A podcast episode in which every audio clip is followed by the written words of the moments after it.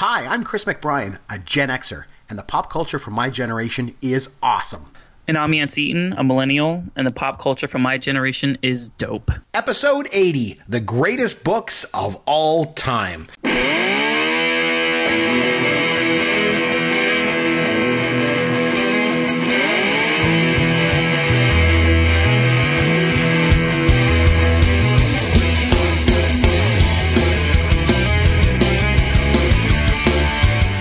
Chris McBride here, along with Yancey Eaton, and this is Pop Goes Your World. You know, Yancey, we mentioned on a previous show uh, about how much we love to read, and I thought one of the things that would be neat to explore is what some of our favorite books of all time are. And I thought it'd be interesting to hear what a millennial's favorite books are, what a Gen Xer's favorite books are. So, uh, so if so, if you're listening and, and you, you love to read as much as we do, boy, you're going to enjoy this episode. That's for sure. But Yancey, what's going on in your life, my friend? Uh, there's not a lot going on, um, just a typical work life balance that I'm constantly struggling to find and uh, often failing miserably. Uh, that's just the way things go. um, I will say this. Okay, so the title of the podcast is like the greatest books of all time. Yes. Or I, I actually I forgot exactly what you said. Um, you know, just I, I know this kind of goes without saying, and yet here I am unnecessarily saying it. I've read maybe one one millionth of all the books there are to read. Um, you know, I'd like to think that I'm a pretty voracious reader, but uh, obviously, like there's a lot of things that I haven't read. This is more so like books that have stuck with me, like through Yeah. the you know through time, or the books that I've come back to, are really changed my worldview a lot. Um, not necessarily like the most entertaining not necessarily the best written books, but for me personally, the, the, the books that I got the most out of, and I kind of wanted to like just throw that out there. That yes, I, I understand that like Pride and Prejudice or something is like very good, and I understand that War and Peace is very very good, but uh, you know, like I said, this kind of goes without saying. Everybody does their own thing. Uh, we have our own thing. Some of the most like off Eric book, you know, or not even book, but just taste in general. But I still wanted to say it like uh, this is this is a me thing, this is a Chris thing, so you guys can and just uh, you know hopefully you find something that uh, is kind of new to you. Absolutely, and and I'm actually going to take the same approach as you are. Um, I wanted to go with books that, that just have stuck with me over the years. The only problem is I think they're all kind of chalky. So I'm probably going to get accused of you know doing the textbook answers on this show. But they these are books that I don't know they've stuck with me over over time, and and I think they've stuck with a lot of people for good reason because they're really really good books, right? Um, before we get started though into our books, I did want to mention you know one thing we like doing around he, uh, here, Yancey, is is we like making friends. As you know, we like making lots of friends, and I made some new friends recently, and I wanted to give them a shout out. So there's this podcast, and it's called the Gen X Grown Up podcast. And these guys, I'm telling you, it's kind of similar to what we do here. It's these Yeah. three longtime friends. There's John, Mo, and George. And what they do is they look at like like me like us like they look at you know uh, media and games and like tech toys comics pop culture but what they do is they look at all this stuff both from their childhood and also from today through the eyes of gen xers all three of them are gen xers so they'll look at stuff from the past, they'll look at stuff today. So whereas I've got you to balance me off here as the millennial, they're just three Gen Xers looking at all this stuff. New movies, old stuff. And every other week they do that what they call a backtrack show. And they pick like a single topic from their, their childhood, like like Schoolhouse Rock. Do you know what Schoolhouse Rock is, Yancey? Of course, I'm just a good. bill. Okay, very good. Very good. and uh, like they'll do things like they'll pick like movie rental stores. I think you're you're still old enough to have rented movies at the movie rental store. I'm sure, right? Yeah, absolutely. Yeah, absolutely. so they'll do stuff like that. Talk about the Walkman or TV Guide or thing. They do a new show every Thursday, and uh, but I just want to give them a shout out because I made friends with those guys, and they've got a really good pod. I really like it. So it's the Gen X Grown Up Pod. Find it wherever you listen to podcasts, and they also have a YouTube channel as well where they have lots of Gen X inspired stuff. So that really you know hits home for me. I like those guys. So let, let me ask you this question Yeah. though. So they're they they're Gen Xers, Yeah, and they Xers. talk about pop culture. Yep. So basically, what you're saying, like these guys ripped off our podcast. yeah, I guess you could say that. no, but they're obviously they're, Obviously, I'm joking. Yeah, Obviously, I know. we don't own the right to talk about uh, you know, pop culture exclusively. Like that's you know, everybody do what you want to do. If you guys want to start your own podcast, let me know. you know, get at me and Chris. We'll listen to it. If it's good, hey, we'll, we'll even promote on here too. Uh, there's there's I- always more room for another podcast. Yeah, I think the difference is that they're actually really, really, really good. You know, and uh, Okay, so that's where the, the, the comparisons stop then. They- exactly. They're, they leave us in the dust when it comes to quality. No question. anyway, are you ready to get started? And uh, get, oh, another thing I wanted to mention before I do. Speaking of Sure. Gen X, this just came to my mind. Yeah, as speaking of Gen X pop culture, you know, I try to infuse as much Gen X pop culture into not just you, Yancey, but also into my two young boys. Because my sons are aged nine and five. And my five year old even says, nine to five, daddy, just like Dolly Parton. I'm not even kidding you. He says that to me. Very nice. It's awesome. Very nice. Anyway, so I, you know, I make him watch like Gen X movies and Gen X TV shows and music and all that.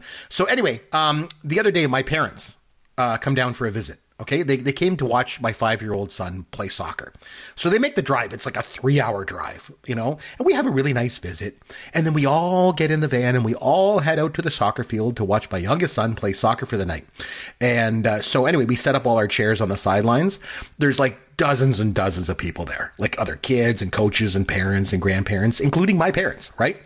And mm-hmm. so out on the field, there's all the kids they're playing, and there's my son Sean and he's running around playing soccer. And in the middle of the game, I kid you not, Yancey, middle of the game, it's kind of a quiet point in the game. So everybody on the field can hear it.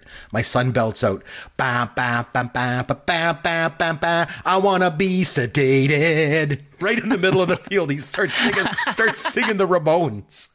I, I'm not sure what to think. Like, I'm happy he's been infused with the love of Gen X. You know, the the staple right. from Gen X, the Ramones. It's great, but I don't know if I'm like utterly embarrassed that he's out there singing a song about wanting to be sedated. The other parents are laughing. I, I don't know what to think. Know what, Chris, like, help I, me out. I, I love the fact that that you do. You, obviously, you spend a ton of time with your kids, and like you're deeply involved in their interests, and you guys spend a lot of time together, and it's it's awesome. Like you on in all seriousness, you're like dad of the year. Like your kids always come first. They always do. We talk about them all the time, and I love that. I'm not taking anything away from that.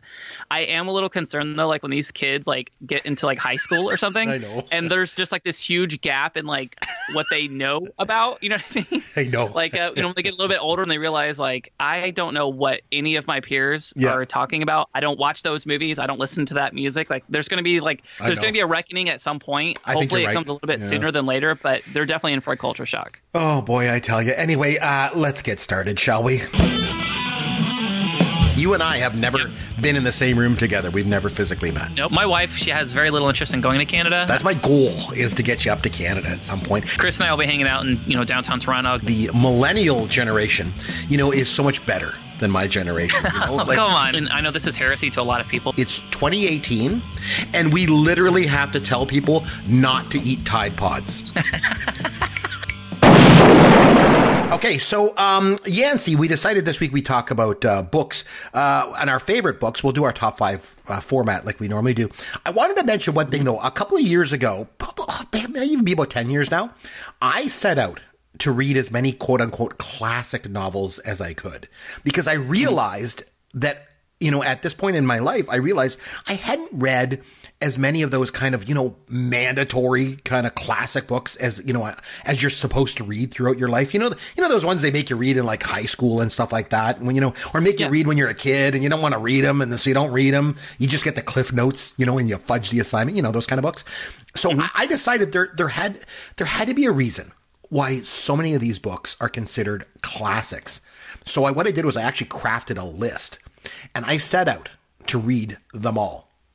And you know what, Yancey? It was probably one of the best things I've ever done in my life from an arts perspective in my life. It was mm-hmm. phenomenal. I realized how many classic novels that are out there that I never read. And I was so glad to, that I did that. Unfortunately, I'm going to be drawing from that list a lot uh, tonight because it is a little bit chalky, my, my list. But, uh, but before we get started, I also wanted to mention that there are some that process was interesting for a couple reasons. Like I say, number one, it introduced me to some literature that uh, just is so, so good. And we'll get into it tonight. But I also realized that there are some really highly praised books that I actually didn't like. And I'll give you a couple of titles and you just tell me what you think. Okay. So, so this one might surprise some people, but The Great Gatsby is considered, you know, one of the top five novels of all time, one of the top American novels of all time. And I mm-hmm. did not like it. I didn't like it. I didn't like the yeah. characters. I didn't like the story. I just I didn't like it. Another one is Heart of Darkness.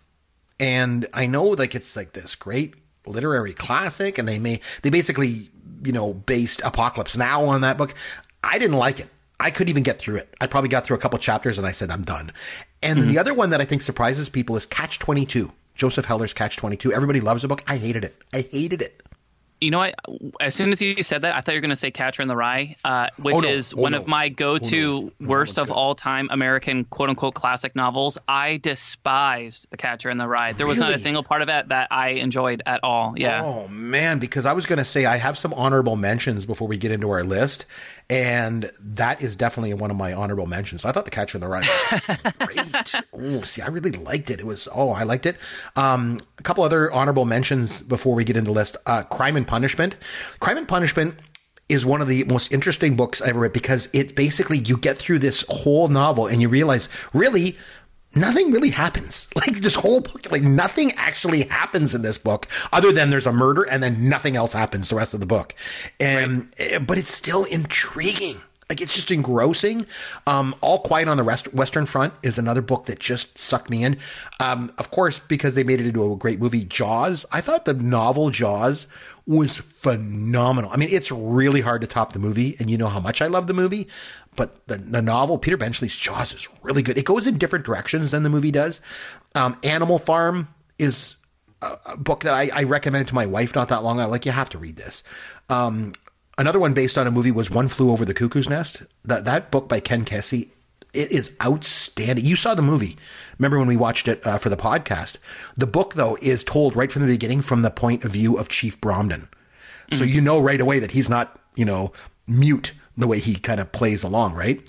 Right. Um, and then another one I mention is this is going to sound crazy because you think of it as a kid's book, but Charlotte's Web. And I don't know what it is about that book. There's there's something magical. So I always liked it as a kid, and then when my son, my oldest son, was probably about f- maybe six years old, I decided I would read that book to him. And just not not to get all like you know mushy or whatever. I just wanted, but I don't think that you know this about me. But when I was 24, I lost my best friend. My best friend, my whole growing up, my life. At 24, he died suddenly, and mm-hmm. I don't know why. But reading Charlotte's Web to my son brought back memories. I don't know why the story about this spider, you know what I mean? But the, the, all the themes that are in it made me realize how important friendship is. And so then I realized, man, that book is a lot better than people even think. It's not just a kid's book. It's a book about true, true, deep friendship, which is amazing. So anyway, I just wanted to mention some honorable mentions. Did you have any honorable mentions you want to throw out before we get to your list or you Um, save I mean, it a bit till later? I have a few. Uh, one of the, the only times a person has ever gifted me a book in my life. Uh, I mentioned Sammy a lot. Sammy's my friend. I love Sammy. Uh, he he he sent me a book called Ishmael, and um, it's basically about like a talking gorilla, which is uh, it sounds a little far fetched, but um, what it equates to is basically like uh, breaking down uh, the types of, of, of people in the world. Um, there's you know, you, you can basically choose to be kind of like a part of the problem or part of the solution, and what you choose as far as your place in the world and how you affect those around you, and the, and you know, basically the planet that we live on. It's it's a very pie in the sky kind of idealistic way of thinking about our place in the world, but um, it's a really really powerful book, and I think about it a lot. It it almost made my top five, um, but I ended up keeping it out.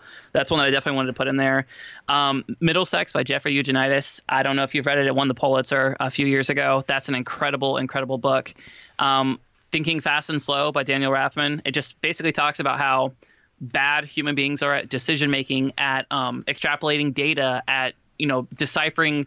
Uh, you know, huge data sets or graphs, or how we basically we allow our minds to um, partake in logical fallacies and um, you know you know visual misinterpretations of what we actually see and and why you know witnesses are are such bad you know pieces of evidence. All these different things that like um, it sounds like it's just a data book but it's actually so much more and it really teaches you how to think and how to process information a lot better. Um, i mean i wasn't really i honestly i didn't write like a huge um, you know like honorable mention list but i'm a huge uh, historical like I, I love biographies. I love reading about the past. Um, team of rivals uh, is it, it, it's about Lincoln and about like the cabinet that he put in place, and uh, probably one of the better books I've I think I've ever read. Snowball by uh, Warren Buffett, or the autobi- autobiography about Warren Buffett. That was one of the most interesting books I read last year. I could go on for hours and hours and hours, but I think mostly what I enjoy reading the very most is the the biographies, the autobiographies, and I just like seeing how people used to live and how they, you know, people who made a big impact in in some form or another, whether it be, you know, politics or poetry or pop culture, or anything like that. I like seeing, you know, what what the effect was, how they got there, their decision making processes. Um, that's what I spend most of my time on is, is, stuff like that. But um, like you, Chris, the last couple of years, I've really tried to devote a lot more time in, in forcing myself to read the classics, especially fiction. I used to always kind of look down on fiction, thinking that um, it was it actually took less creativity to write fiction simply because you know there's no there's no limitations to what your mind can can conjure up. Um, but the more I, I, I, learn about that, the more I realize that that's actually not true because anybody can write fiction, that's true. But to write good fiction is actually incredibly, incredibly difficult. So your prose must be that much sharper. And um, you know the audience demands so much more knowing the fact that you know you have to make something seem realistic and you have to paint a picture and create a world where people believe it and and, and want to live in it and actually have some sort of emotional investment in characters so um, it's it's weird like the last two years like i've done like this huge shift where I'm reading a lot more fiction, and um, I, I, think it's as a whole I'm a lot more well-rounded, and it does make me appreciate um, just how talented and just how difficult it is to write fiction. But that was a really long um, like counter to your, your questions, but I guess I can go ahead and hop into the list. What well, I, I, before five? we before we get into your number five, I have a question for you then because you're bringing up an interesting point that I think I'd want to discuss, and that sure. is fiction versus nonfiction. Because for me, my top five list are all fiction Okay. And yeah. now, and now you're now you're making the wheels turn here and making me think about nonfiction. Like, mm-hmm. ooh, like are there? And, and I'm trying to think, are there any nonfiction books that would even come close to cracking the top 10 and i can think of two off the top of my head one is all the president's men by woodward and mm-hmm. bernstein and the other is in cold blood okay and i haven't read either but. by truman capote and both are unbelievably good. So I would think that they have a chance. But for me, that my top five are all fiction. So I mean, I'm interested to see what your list looks like. So why don't we get started? Number five, your number five favorite book of all time is. Go ahead and tell me. Okay. Um, one last aside on the last podcast when we actually recommended doing this, and you said let's do novels, and I'm like, well, let's just do our favorite books because I do read so much nonfiction. you know what right. I mean? It's like it was kind of like self-serving in that in that respect, but um, there is a little bit of fiction on here, but um, not all of it. Uh, so number five for me is uh, this is this is probably the chalkiest pick of the five that I'm going to give, and I, I, I wanted to give some sort of homage to, um, you know, young Yancey. Whenever I was literally reading a book a day, you know, mm-hmm. kind of thing. I, you know, my you know, all through elementary school, I was you know doing like the accelerated reader programs. I was just so obsessed with reading, you know, four or five hundred books a year, kind of thing. Um, there was one book that I constantly came back to, and I always thought it was interesting, like looking back now, because it's not like this book. It is fiction, but it's not like it was really saying anything uh, from a cultural standpoint. It wasn't like it wasn't pushing some sort of societal agenda. It's not really trying to say anything very big. Um, and I don't really know how well the book is aged. Um, you know, obviously there's multiple, multiple versions of it, but I just always loved it. And I, I probably read this book 30 times. Um, like I said, different versions and, and, and, you know, graphic, you know, uh, overlays on it and, and, and, special editions and all these things, but it's the Swiss Family Robinson. And uh, like I said, I, oh, I know everybody's one. heard of it. Everybody's oh, seen at least one version of the movie. I think there's multiple movies out yeah. on it. Um, this is, uh, you know, uh, what what is like the if we made like a bingo card of our podcast, you know, there's of course there's going to be um, there's going to be like you talking about Canada. There's me mentioning Prince or Tom Petty, and then you know there's there's going to be all these little different things that we that we bring in here all the time. Um, one of the things that I, I always mention is like I just like like things that make me think of my childhood, and I like things that um, like even if it's not the book itself that's talking or I can't relate to, I like that it brings me back to a time when I was reading that and how that kind of relates to you know my life. With the Swiss Family Robinson, for me, it was just such a comfort read. Um, you know, it's I I would take for granted the fact that everybody probably knows what it is. But in case you didn't, a Swiss family basically gets shipwrecked and they live out their lives on an island. And there's all kinds of crazy animals, and it defies geography and it defies uh, most of what modern science would say is possible as far as you know the things that are that are on there. Um, it, it does lean a little like a Christian, like Orthodox Christianity kind of thing. Like there's all there's a lot of lessons in like morality and acceptance and family cooperation and close ties with your family and stuff. But um, I, I, I love it because uh, that that's the point I was initially trying to make. I used to always think that, or I used to hope that Pokemon were real when I was a kid. The other thing that I wish were real was Swiss Family Robinson. I I loved the idea of this happening to my family, um, but my family, you know, we're not big travelers, and you know, my parents, you know, we're not getting on boats. Is basically what I'm saying. We don't fly. Nothing. This is never going to happen. But it's such a it's such a innocent book. It's such a just an interesting book that touches on you know natural history and animals and our interactions and physical science and not very historically accurate. You know, it's just like I said, published in 1812. It was a really, really simple book at the time, um, but pure pleasure. Uh, I, I, grappled with putting Harry Potter on this list at top 5 mm-hmm. I should have mentioned the honorable mentions, but both of those two, I think, um, just from like a, a, sheer number of times that I've read them, uh, definitely like on, the most read books of all time for me. So Swiss Family Robinson, a little long winded, but that's my number five. Uh, a little while ago, my both my boys went over to my grand to my parents to, to, their grandparents' place for a little vacation, and they spent some time with them, and then they came back, and my parents said said to me, "Oh, here here's a DVD for you to play on the way home because we have like a DVD player that's in the back seat, right? They're like, yeah. here's a DVD to, for them to watch. They've watched it uh, three times already since they've been here, and they want to watch it again. And it was Swiss Family Robinson, and I was like." Like that 1960 movie with like you know Tommy Kirk and Kevin Corcoran. They're like, yeah, that one. And so this old movie, but my sons love that too. So it's not the book, but uh, but the movie. So oh, that's a good it's one. Good. Okay, it's my number good. my number five. Um, I'm going to go with the Grapes of Wrath, uh, from John Steinbeck, obviously from 1939. This is an absolute American classic.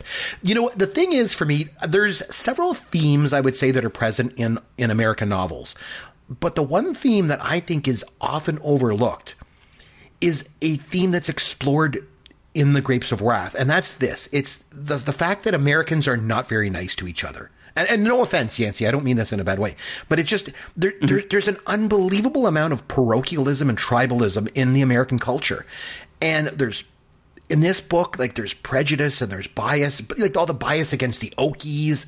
I find it it's a fascinating motif to me because on one hand, you've got you know people saying Americans are are Americans, you know, like they're my fellow Americans and all that jazz. But in reality, you treat everyone like shit.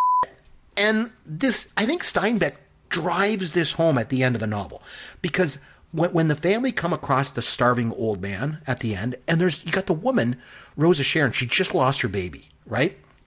She has a stillborn baby. And what does she do? They find this starving old man to keep him from starving these people are willing to help out their fellow American. So even when a large swath of the country doesn't care about them, which is powerful, powerful stuff, what does she do at the end of the the, the, the book to the starving men? She nurses them to prevent them from starving. Like that's oh, powerful, wow. I was not expecting that. powerful, powerful stuff. And to me, it's a theme that I think doesn't get talked about near enough.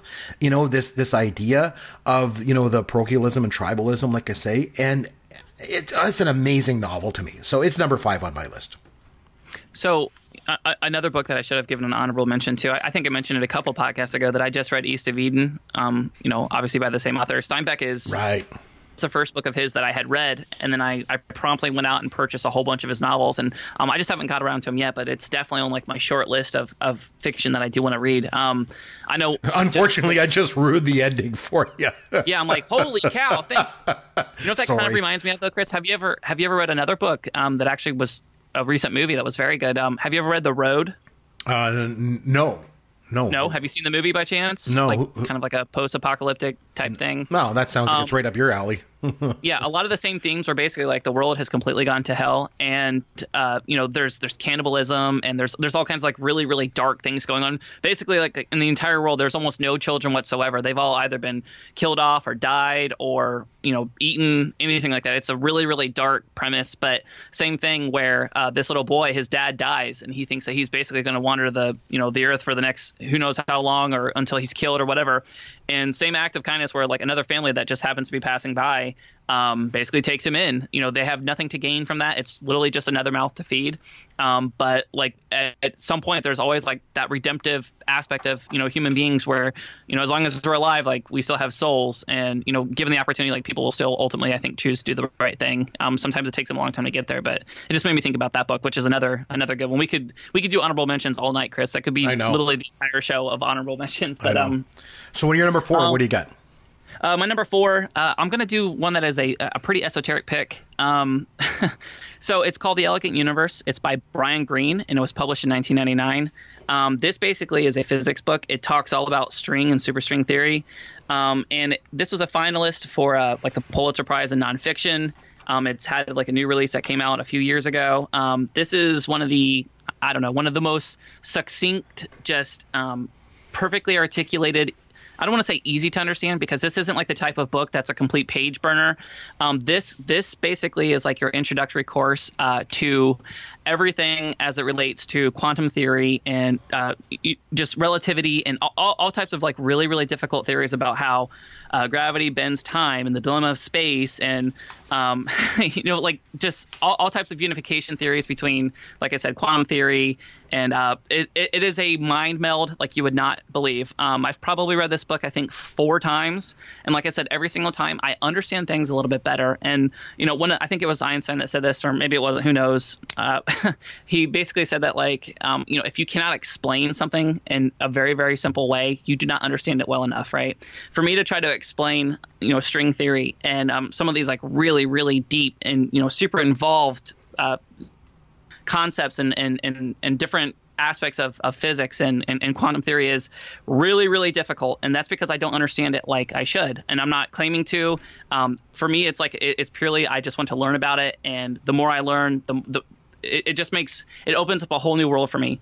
Brian Greene has like this really, really uncanny ability to um, slowly introduce you one little piece, one little, um, you know, something as simple as like uh, giving a real world example to explain something that is really, really complex and took, you know, decades and decades for the the world's brightest scientists to explain. Something as simple as dropping a bowling ball on like a sheet that is being suspended you know uh, like if, if, we're all sitting around in a circle chris and we're holding a, a, sheet and we drop a bowling ball in the middle and as that bowling ball starts swirling around in a circle and you can see how it just pulls down on the cloth you know as it's pressing against this you can basically think of like that cloth or that sheet as time. And so basically what it's saying is like, you know, the larger mass that an item uh, that an object has, this this bowling ball or, you know, this mass is basically distorting or bending time. Um, I know that sounds a little crazy, and you're looking at me like this is what he brought to the podcast. this is absolutely what I brought to the podcast. Nice. I'm not explaining it well, like I said, because I don't. I'm not claiming to to understand it like these guys do. Um, but for anybody who's ever even been remotely interested in string theory or multiple dimensions or the ultimate theory, the, the grand unifying theory of everything, or really just like to have like a more um, a more uh, comprehensive understanding of how the universe works. This is a book where if you're patient with it, you uh, you give it everything. You're not distracted. You're not just reading to read it, but really engaging with it, stepping away, thinking about like what themes are going through, revisiting chapters, you can really learn a lot about how the universe really works. Um, I haven't done a great job of explaining it, but just trust me. Like I said, if you want like an introductory book that through the end, like you'll actually have a very very good grasp on string theory, this is the book for you. Um, whenever I gift books, this is the book oftentimes that I will give them, and oftentimes I get a lot of really weird looks, and I've even had one person return it to me. But incredible book, The Elegant Universe by Brian Greene. That's my number four. Well, you'll have to gift one to me. Maybe send it up here to Canada. Um, my number four is a little bit more um, well known, I guess you might say, and it's uh, you know this book the, was a bestseller. Okay, yeah, no, it was I know. a best. Uh, the, but I, I honestly I, I, had not heard of it until you mentioned it. So so there's that. Um, and this is also a fiction uh, work, and it's it, I'm going way back to 1851, and that's Herman Melville's Moby Dick. And the book is a bit of an uphill climb, and I think a lot of the criticism of this book has always been that it's it's basically a long list of whale facts right? But it's not. It's so much more than that. If it wasn't for Moby Dick, I don't think we would have ever gotten Quint from Jaws. Okay, um, this book is iconic in every sense of the word. The, you think about it, the whale's bigger than life, the chase is bigger than life, the obsession is bigger than life. Moby Dick is awesome. I love this book. It kind of reads. It's funny because when you read it, it it kind of almost reads like like it's a difficult read. Like I say, it's an uphill climb. And, and I think the the, mm-hmm. the way that it's written is like kind of that almost sounds like old English. You know, thou dost go forth looking for the whale and all this. Like what the hell is this, right? But when you get through all that and you kind of push through it. Like it tells a story in an incredible way, and I, like I say, the whole thing is just—it's iconic it's just so iconic. And I remember reading mm-hmm. it thinking, oh my God, this is good. And at the time, I convinced one of my good buddies, you got to read this book if you never read it. And then he read it. He goes, I didn't like it. I didn't like it. It was dumb. And I'm like, okay, fine. But so I'm not the only one that likes this book. It's obviously a classic for a reason, but I think it's just absolutely iconic. And I really, really like this book a lot. So it's number four on my list. You know what? I this is this is another one of the books where um, one one thing I'll always give my parents credit for is um, you know some of my siblings like to read, some of them did not, and mm-hmm. that's totally cool. And I'm not gonna like shame them or anything like that. You know, to each his own. They they all had like amazing talents and were really good at other things. My whole family, at, you know, is musical and artistic and just really good at a lot of different things. You know, my thing was reading, and my mom and dad like if we had an parents fully pushed us and like like they really made sure that like we had the tools that we needed to to be whatever we want it to be. And so like uh, w- one thing my mom did was she bought a bunch of these classics, and they were like the illustrated classics. Oh, nice! So whenever I was a little kid, like, you know, this was like my introduction to to reading for pleasure. Was I had the Swiss Family Robinson, and I had, um, you know, Twenty Thousand Leagues Under the Sea, and like, you know, obviously I had Moby Dick, and I thought it was awesome. And then once you read the actual, the original version by Herman Melville, like you realize, like, wow, this is this. There's actually a lot more to this book than and when you talk about like a thematic standpoint, like when I first, obviously I read Moby Dick first, and then I read um, The Great Gatsby in high school. Mm-hmm. I had to as a requirement. Right. And um, I, I, instantly thought, I'm like, wow, I'm like, in a lot of ways, they are kind of the same book. Um, you know, just as far as like the the the longing, the yearning, like that, almost like that unattainable prize. You know what I mean? Um, there's like just from a thematic standpoint, I know, and there's there's many books that have that same kind of thing where like somebody wants something really bad, they're going for it. Um, but those two books, it's interesting that you had mentioned uh, both those tonight. Like they they both kind of like made me think of each other. So mm-hmm. um, Moby Dick is awesome though, and like you said, like how many how many like under you know, deep under the sea, like mysterious monster books and movies and other forms of pop culture has it inspired? Like that was the OG. Like I love that you said that like there literally would be no Jaws if not for Moby Dick. Like that yep. that that is like the trendsetter for sure. Nope. Um, what number are we on? Three. Number three. Number three. Take it away. Okay, so number three for me, Jared Diamond. This is also nonfiction, and it actually won the Pulitzer in what year was it? I think 1997 or 1998. Um, it's called Guns, Germs, and Steel The Fates of Human Societies. Again, this is the type of book where it's not going to be a page burner. This one's a little bit thicker, um, several hundred pages. It is lots of uh, footnotes, lots um, this is a scholarly work. This is somebody who worked as a professor at the University of California in Los Angeles, or you know, I, I could have just said UCLA. Um, he's you know he's a tenured professor who has basically devoted his entire life to studying history and studying humanity. He's an archaeologist and um, there's just a lot of things that this guy knows about, and those are the types of people where I, I when I really genuinely want to learn something, I trust academics. And um, I know today in our political climate, Chris, not just in my country, but in yours as well, in worldwide actually. Um, like there's oftentimes a demonization of people who might actually be in the know um, just because they have conflicting viewpoints from you.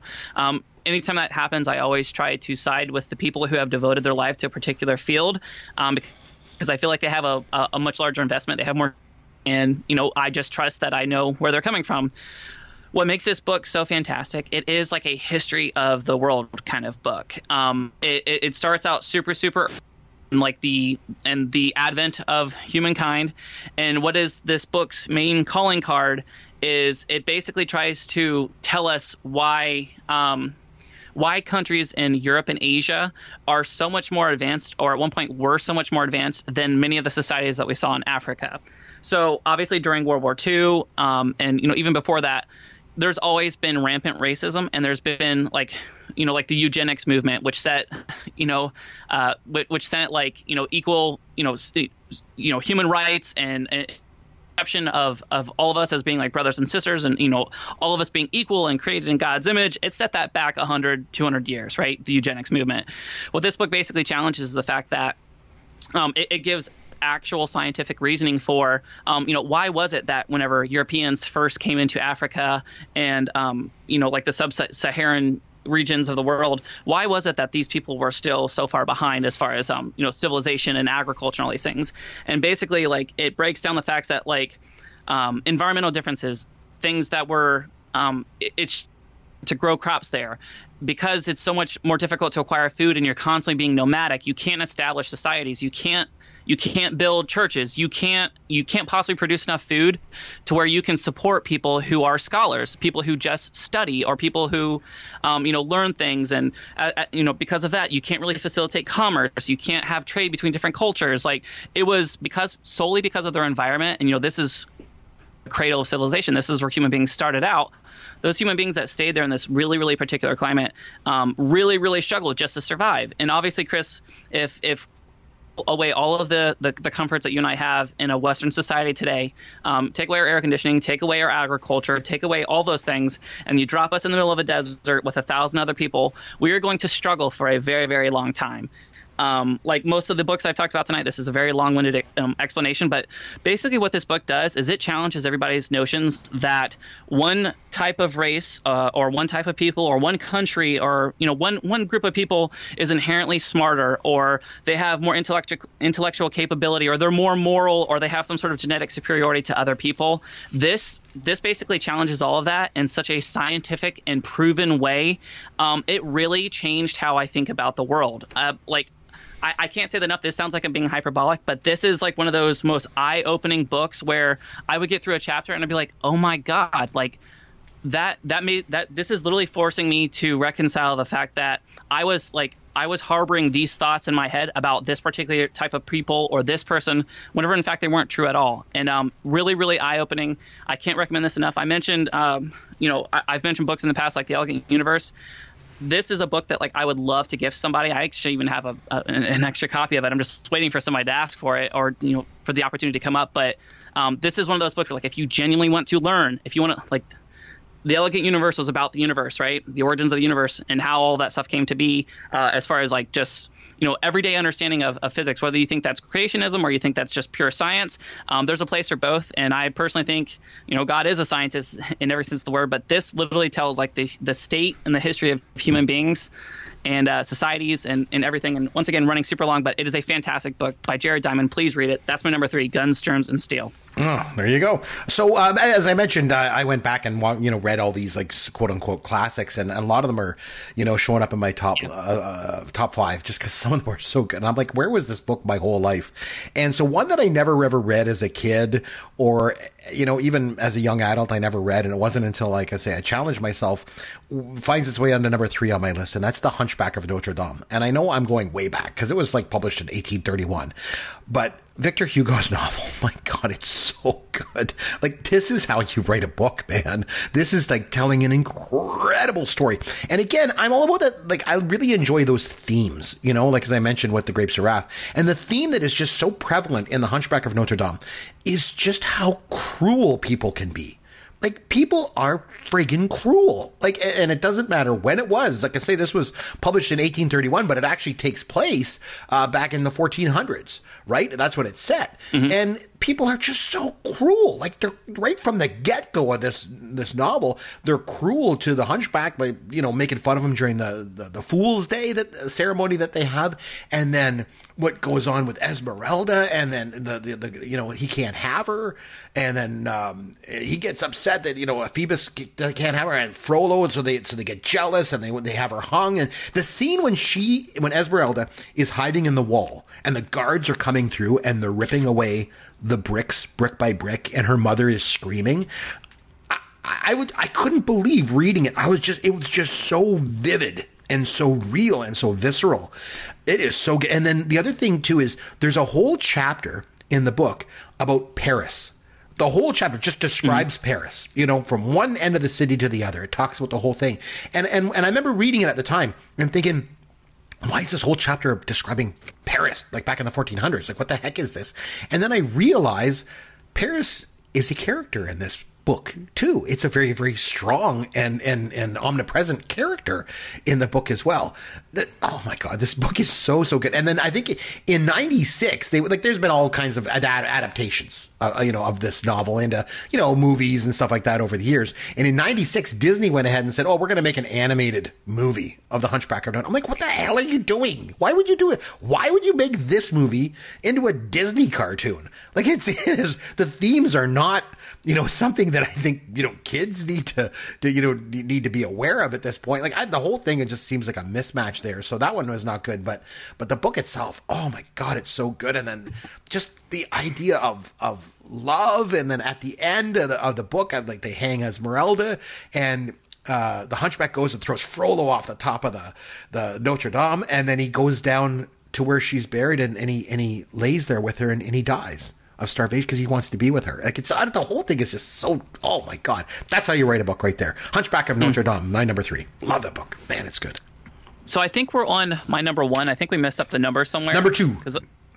On to number sure? two. I, I talked about Swiss Family Robinson. Yep. I, I talked about The Alchemist. Okay. I talked about Guns, Germs, and Steel. Okay. And I talked about The Elegant Universe, right? So that's four. So I'm on number one now, right? Oh, I guess so. I talked about Yeah. what did I talk about the Grapes of Wrath, Moby Dick, and the Hunchback of Notre Dame. So I only did three. So I how don't know about how we did this. I don't know. So how about if I'll do my number two and then we'll move on to our number one? How's that sound? Let's do this. I don't know how we did that. I think that's the first. I don't know. let's- It's all good. My number two, I'm going with again. I'm going way, way, way, way back in time, all, all the way back to to 1818, and that's Mary Shelley's Frankenstein. This book is so good. It's and it's not written like any other book because it's written in the form of letters. So it's like letters that are written. It's this person's letter to this person, and, and that's how the story unfolds. It was originally done as a bet. Like Mary Shelley got together with, with a couple of other authors, and they had a bet who could write the, the scariest novel, and uh, and and I think she won with with with with Frankenstein. And the thing with Frankenstein that I like so much is like it's just so iconic. Obviously, like it's just it's stood the test of time. But the, here's the thing: when I and, and Frankenstein, by the way, was one of the books that was on my list that I had to go and read. Like I'd never read it, and so I thought going into the book, and I thought what do I know about Frankenstein? Okay, let me think about this. Okay, well, there's a monster that's put together from corpses that are all sewn together, and it's got like lightning bolts in its neck, and then they use lightning to make it come to life. And then there's the scene with uh, where he goes in and he, he's like cruel to people and kills people, and like all the townspeople have like torches and quote. None of that's in the book. None of it. And in fact, when you read the book, they never mention once that he's actually the the the, the, the, Dr. Frankenstein makes his creature from dead bodies. Never mentions it. Know, doesn't mention what he's making. He just he's making a creature, and so you're like, wow, this is where do they get this idea of digging up dead bodies and taking parts and putting them together? Doesn't happen in this book, and in fact, you know, I always think of Frankenstein's monster as being like this, you know, mindless killer, right? And in the book, it's not. It's a it's a wonderfully gentle creature that likes to go out and it and it likes flowers and it likes nature and it befriends a young girl and it's the, the creature's nice. like unlike some of the other books I've mentioned where everyone's cruel, and this book certainly has cruelty in it as well, but not from the monster. The monster's nice. All the monster wants is is then he realizes that he's lonely and he wants to have a companion. like it's like so I mean Isn't that so? That's so soul crushing. I know, Like he's it- so pure in, in that sense. and, Yeah. and everybody thinks that it's a monster and he has to die. And because you know it's and, and cause I remember he goes and hides the, the monster hides by a cabin and looks into the cabin and, and sees people and then understands how they interact and understands how people are social with each other and, and what love is all about and what family is all about. That's all that's what this book is about. And, and you know think of it as this awful horror story about this monster killing people. Not at all. Not at all. Oh this book is mm. so so good. So Frankenstein's my number two. So now we can move on to uh, to your number one. Okay, so again, my apologies. I don't know how we did that. I think I, I just did two books in a row. That's all. Um, so number one for me is a little bit of an esoteric pick. I think um, it actually won the Pulitzer Prize back in 2000, I think eight or 2009. Um, the book, I, I think it was 2009. The book came out in January 1st of 2009. It was he. Long story short, the author Paul Harding could not find anybody to pick up this book. Nobody wanted to publish it. It took him almost 10 years to write, and it basically set unprinted, un unpublished in his office, you know, desk drawer for years. He said before anybody would actually pick it up. It ended up being uh, published by the Bellevue Literary Review. Literary Review. It is a nonprofit, um, which is like an extension of I think like uh, NYU, like one of their uh, medical departments or something. Basically, had like a literary press, and it was nonprofit. It was basically just to publish books that they thought would like be for the social good. Um, so it, it had like a really really interesting pathway to actually getting in front of people and people reading it. Uh, the book is called Tinkers. Um, Tinkers is basically about uh, a character. His name is George Washington Crosby. And um, he is basically on his deathbed. He's an old man uh, who his whole life he's been a clock repairman. And uh, all throughout his home, he has just dozens and dozens of clocks hanging everywhere. Um, as he's dying, um, he's basically going in and out of consciousness, and he is um, having hallucin- hallucinations and, and remembering things that had happened in his past, especially things that happened with him and his family and his dad. Um, what makes this book so so powerful and so beautiful is um, because it took this author so long to write it. Like I said, o- almost a decade of actual writing.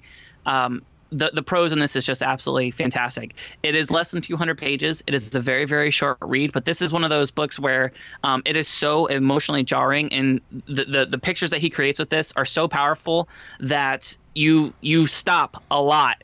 you have to stop a lot and just kind of think about things. Um, this is a man, like I said, who is on the brink of dying, and he is looking back and thinking about all these different things. One of the most powerful scenes in the entire book is um, as he's drifting in and out of consciousness, um, he basically imagines that the roof is falling in on him um, as he's laying there on his deathbed. Um, through the roof is all these different things like these little mementos and um, you know figure pieces of you know knickknacks of, of things that have happened in his life. And they they start summoning up all these memories. And one of the most powerful scenes after that is he imagines whenever he was a child his father had epilepsy. Um, and uh, he always kind of struggled with identifying with his father, with being close with him. There was one point where his father was having um, an ep- ep- epileptic attack, a seizure, and uh, he was, you know, throbbing around on the ground like really violently. And his mom asked him to, you know, to, to shove a, a towel so that he wouldn't bite his tongue. And whenever he did that, his father bit his hand really, really badly and basically drew blood on him. And the boy runs away. Um, he runs away and you know all, all, kinds of things happen where like he's never able to reconcile the relationship between his father. Um, he struggles with connecting with his adult children. He struggles with all these different things.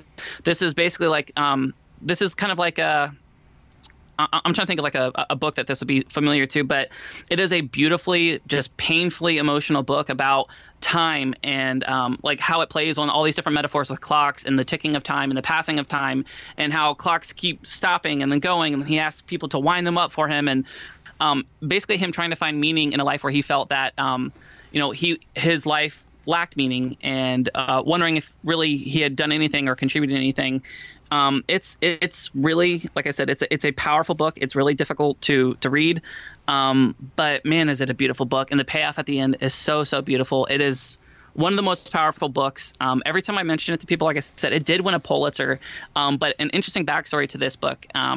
The original print, like I said, was less than 3,500 copies, and the author himself basically sold most of them like through word of mouth, or he would give them to relatives and they would sell them for him. Nobody wanted to publish his book. Um, whenever it was initially um, named as a finalist for the Pulitzer, um, he actually did a speech a couple of years ago where he talked about basically any book can be nominated for the Pulitzer Prize. All it takes is you have to send three physical copies. Uh, I think it's Cambridge University that actually you know hosts the event and the and the prizes and stuff. You send three copies of the book plus fifty dollars, and you can be up for it. And this was the biggest upset. The New York Times didn't even review it. It was never a bestseller. This was one of the the craziest underdog stories when it came to fiction, uh, actually like a book winning the Pulitzer Prize. Um, and like I said, the writing, the fact that this guy was so meticulous with it, and this was, I, I should have mentioned this at the top a novel, Chris. This was the first time that this author had ever written a book and published it, and it became basically like an known underground classic that was you know lauded in history as like a Pulitzer Prize winner. It's a beautiful book. Like I said, it um, the prose is amazing. It's not overly technical like you know the Elegant Universe or Guns, Germs and Steel. It is just pure fiction, but it's absolutely beautiful. Everything about it is believable, and it's I mean it's just a beautiful story about family and memories and time and um, it, it, it's just great. It's it's probably my favorite book of all time. Um, I've read it a few times. Could definitely read it again. If you dedicate a few hours in one day, you can go through it, and uh, I promise you won't be disappointed. It's absolutely amazing. Nice. Well, I'm glad to hear that that's your favorite book of all time, as you mentioned, because that's why it's your number one. Uh, my number one is also my favorite book of all time, and and, and much like yours, it also uh, won a Pulitzer Prize, but mine was back in 1960.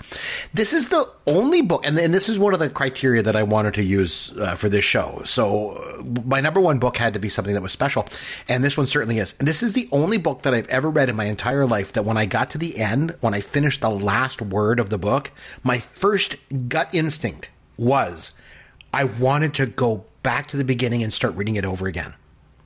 That was my, and I, have never had that feeling before at the end of a book ever. That's powerful. I, I, I, got done. I was like, I just want to go back and start reading it all over because I can't leave this world.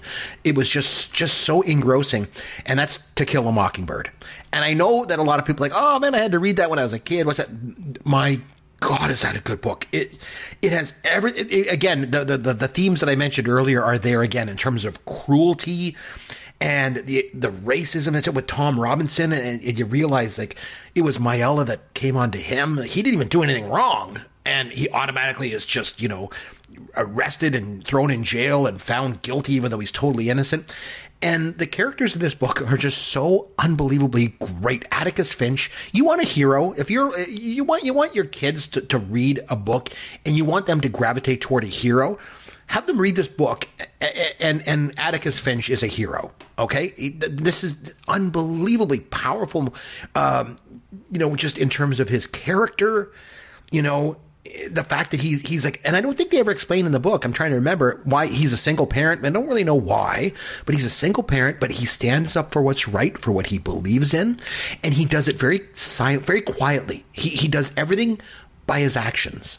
You know, by the way mm-hmm. he handles himself, by the way he does, uh, uh, uh, and that's how he, you know, imparts this onto his children, and even the children, Jem and Scout, are so good. And you know, it's I, am pretty sure that the, the, the, book when Harper Lee wrote it, it's a, it's kind of based on her life, right? So she's kind of like Scout. Like I've even heard that the, the, character of Dill is basically Truman Capote, who she was friends with as a, as a child. It's everything about the book from from like I say the trial, which most people remember the most about the book, but all the way down to the character of Boo Radley and how he's there to kind of protect her as well. This book is phenomenal. Like it is phenomenal. And again, going back to that, the theme that I mentioned earlier about people being cruel to each other, but at the heart of it all, you know, there's this unwavering sort of devotion to justice that there somewhere there's justice somewhere there has to be justice and i just all those themes are all wrapped together i just to me it was just the most the most engrossing book i ever read in my entire life and again it was another mm-hmm. one that was on that list i never read it when i was a kid Never read it when I was a teenager. I read it when I was an adult when I put together my list, and I'm so glad I did because mm-hmm. it shot right to the top. It's my favorite book of all time. So you know, I, I, I did read it in high school, Chris, and you know, I know obviously it's a movie, and I've never watched the movie just because um, the, the mo- book. The is, movie's good. I mean, Gregory Peck is outstanding yeah. as Atticus Finch, but even um, uh, the actress, and it escapes me now her name because I don't think she did anything else. The, the, the girl that played Scout in it, she was great. Um, yeah but Robert Duvall played uh, Boo Radley. So I mean, so there's mm-hmm. you know some great actors in it, but uh, even even the, the, the actor that played Tom Robinson in the movie was so good. Oh my god, it just he just had the emotion. Oh, the whole thing is so good. Yeah, yeah I would recommend watching the movie if you can. But yeah, the book, but so you read it as a as a as a as a kid. I read it as a I read it in high school, um, and, and, was what, what was your takeaway? Like, what was your takeaway from it when you read it? I, I thought it was amazing, and like you were talking about, um, as soon as the book ended, I like I go through this thing with really, really good books. Um, like I, I get really, really invested in. Them. They become super important to me, and the more I get into a book, like I literally shut every other part of my life out. Um, maybe that's escapism, maybe that's a character flaw of mine, but like I really become engrossed in these books, and you know that was a perfect example of it, where I was so just it was such a ride emotionally that, um, like I said, knowing that there was a movie out, I was so afraid of having that experience be ruined for me that I've I've, I've kind of always stayed away from the movie. Um, you, we talked about in a past episode, um, like I talked about the Matrix. You know, put, there, there's another square on like our bingo card of Pop Goes Your World. Me talking about the Matrix. Um, I hated that the sequels came out because I was so excited about them. I waited so long for them, and they really took a lot away from the original. You know what I mean? Um, so like I'm I'm always kind of scared of uh, when people revisit things or add on to sequels or or prequels or whatever. Um, whenever it is so perfect, um, because I mean that literally is just it, it's such a classic, Chris. It's it's one of the best novels of all time, and um, man, uh, uh one, one other thing I want to say before we wrap up this discussion is. Mm-hmm like I'll, I'll, say this you were talking about how as soon as you finished the, reading the book you wanted to go back and immediately start reading it again right back to I page like one yep. Yep, yep, I get like that too, and also I'm curious if you have the same experience too, where, um, especially like the you know the 30 minutes, the the hour immediately after I read it, there's almost like this this kind of mourning that goes because yes. you're, you are not in that world like, anymore. Yep. You're not in that world anymore, but also like you'll you know that you can never experience that that book in the same sense again. No, you know what I mean? You've been exposed to what yeah. happens to it, and um, it's it's really kind of sad. And uh, I'm not saying like don't read books because like they're going to break your heart. You know, it's going to rip your heart out knowing that you can't experience that again. But um, it, it's just a cra- it, like it really is amazing to me. Um, just just what a good book can do and and like how it can actually change your life and um you know some of the books i've mentioned have, have done that for me where as soon as i finish reading it um i realize that like hey you know this sounds incredibly cliche and just you know, very very corny, but like I'll literally think like I'm I'm a different person now, Chris. I yep. think differently. Um, I know a little bit more about the world, and I'm more I'm more susceptible to um, you know being empathetic or seeing how other people think or how a, a, different side of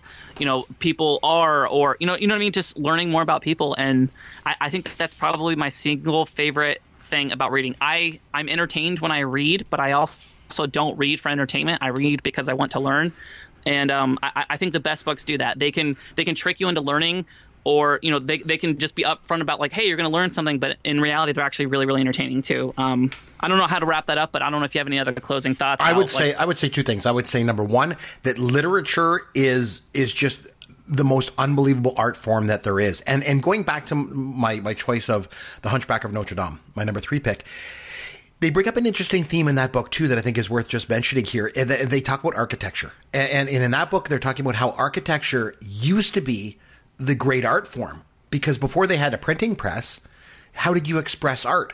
Well, you did it through architecture, and that's how you left your mark on the world was through great architecture. But now with the advent of the printing press, now people can do it through literature.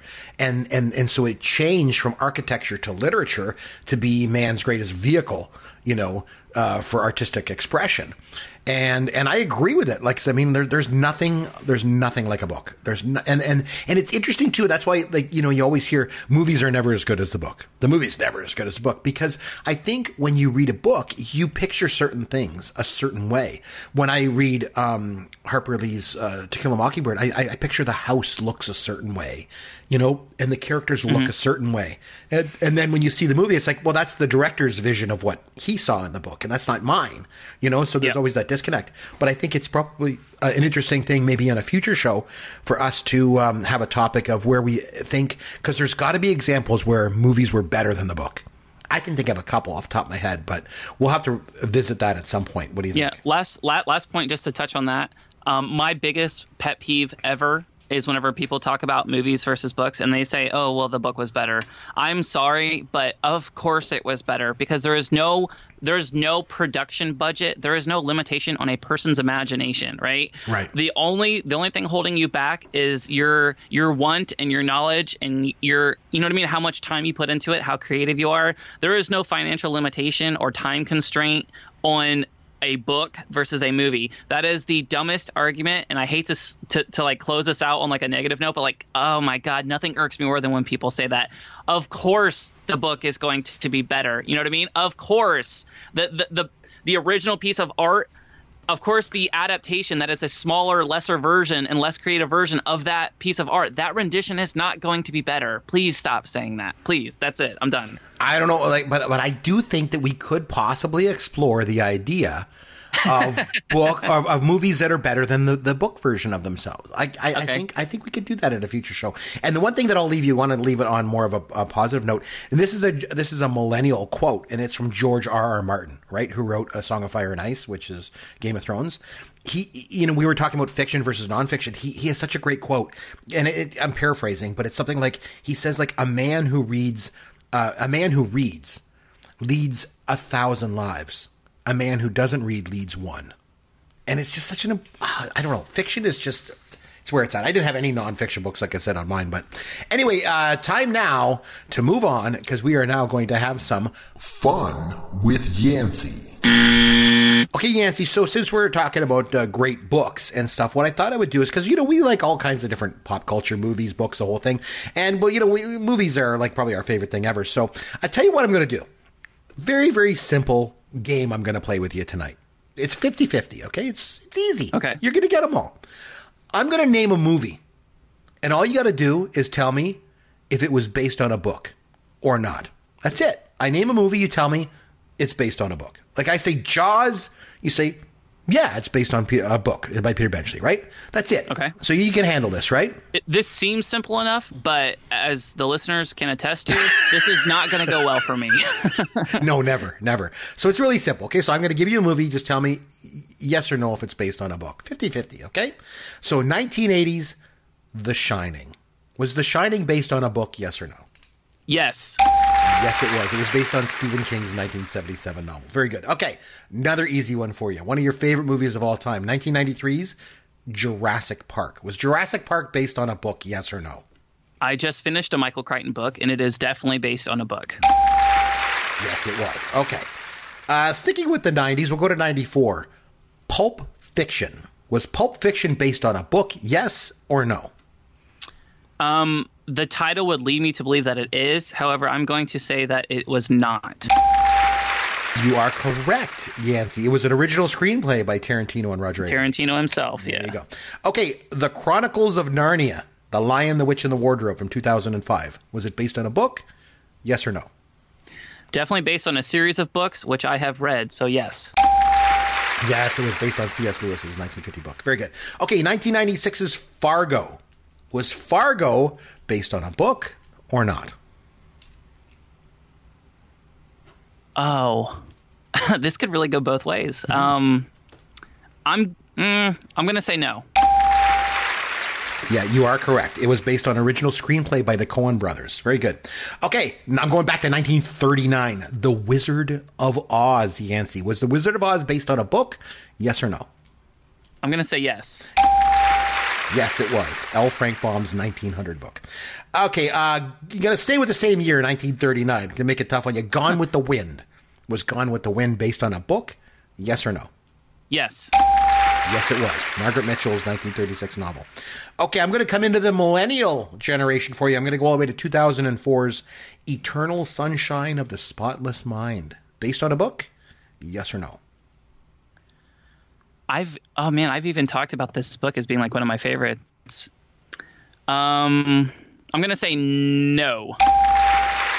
You are correct. It was written for the screen by Oh, Charlie. Kaufman. Congratulations. The Princess Bride from 1987. We've covered that topic on the podcast before. Was The Princess Bride based on a book? Yes or no? Yes. Yes, it was based on William Goldman's 1973 novel. Congratulations.